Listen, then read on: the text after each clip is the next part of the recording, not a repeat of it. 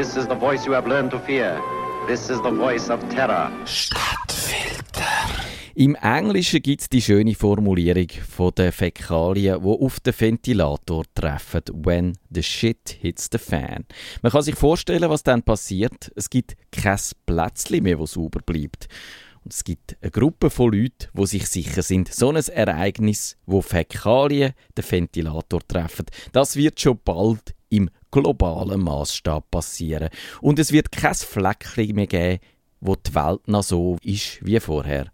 Was das für ein Ereignis ist, das wissen wir nicht. Verwunderlich ist das nicht, weil die Auswahl an Bedrohungen für die Menschheit ist gross. Seuchen wie Ebola oder der Klimawandel, ein Einschlag einem Meteor aus dem All, Terror, der dritte Weltkrieg oder wenigstens der Zusammenbruch der Weltwirtschaft. Naturkatastrophen, Tsunamis, Vulkanausbrüche, das Kippen von der magnetischen Pol. Technik, wo amok läuft, bösartige künstliche Superintelligenzen oder Nanobots, meinetwegen auch Roboterarmeen, Zombies, Werwölfe, Vampir oder blutgeile Aliens. Auch die sind für globale Superkrise gut. Die meisten Menschen verschwenden nicht allzu viel Gedanken an mögliche und unmögliche Apokalypse. Vielleicht aus Mangel an Fantasie, vielleicht auch, weil es bis jetzt gut gegangen ist, einigermaßen wenigstens, oder wahrscheinlich, weil der Alltag schon Grund genug ist, sich auf den zu konzentrieren, genug Herausforderungen bietet.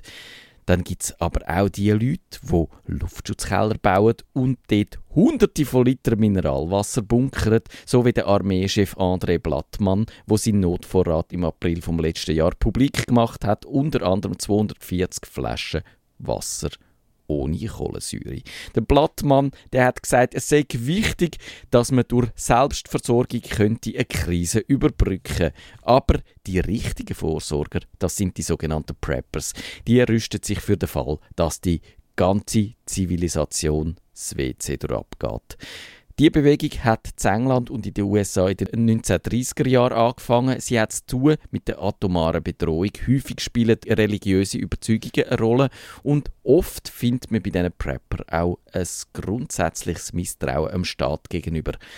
Der Staat der ist in einer echten Krise nicht in der Lage, seinen Bürgern zu helfen. Und darum ist jeder sich selber der Nächste. Die Prepper überlegen sich somit, wie sie zu Lebensmitteln kommen, wenn der Coop und der Mikro weg sind, was ist haltbar, was kann man wie zubereiten, wenn es mit der Energieversorgung schwierig wird, wie kann man verunreinigtes Wasser trinkbar und benutzbar machen, auf welchem Weg würde man eine Flucht organisieren, wenn das nötig werden, mit welchen Mitteln baut man provisorische oder dauerhafte Unterkünfte und auch die erste Hilfe. Die handwerklichen Fertigkeiten, die bringen sich Prepper bei und sie lernen Jagen und Fischen und natürlich Sie rüsten sich auch für die Selbstverteidigung.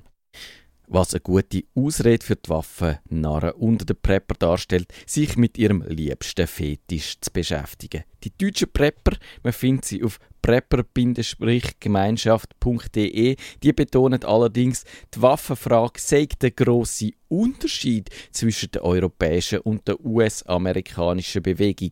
In Europa ist man kritisch, was die Aufrüstungsspirale angeht und ein zweiter Unterschied tut sich auch im kommerziellen Bereich auf. In den USA gibt es längstens ein riesiges Geschäft um das Preppertum. Es gibt in jeder größeren Gemeinde Läden, wo es alles zu kaufen gibt, was man für die Krisenvorsorge braucht.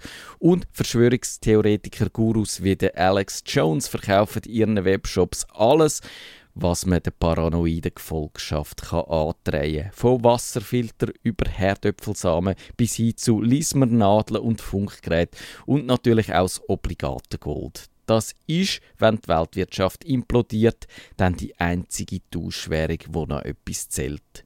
Das tönt ein bisschen gesponnen und gescheiter wäre es sowieso, wir würden schauen, dass es nicht so weit kommt. Aber trotzdem hat es unter diesen Prepper auch einigermaßen vernünftige Leute, die berechtigte Fragen aufwerfen.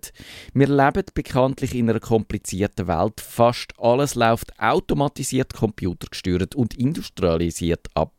Und für die banalen Sachen braucht es Spezialisten, die wiederum mit dem Arsenal von technischen Hilfsmitteln operieren. Drum würden wir uns da wirklich noch zu helfen wissen, wenn wir auf uns allein gestellt wären?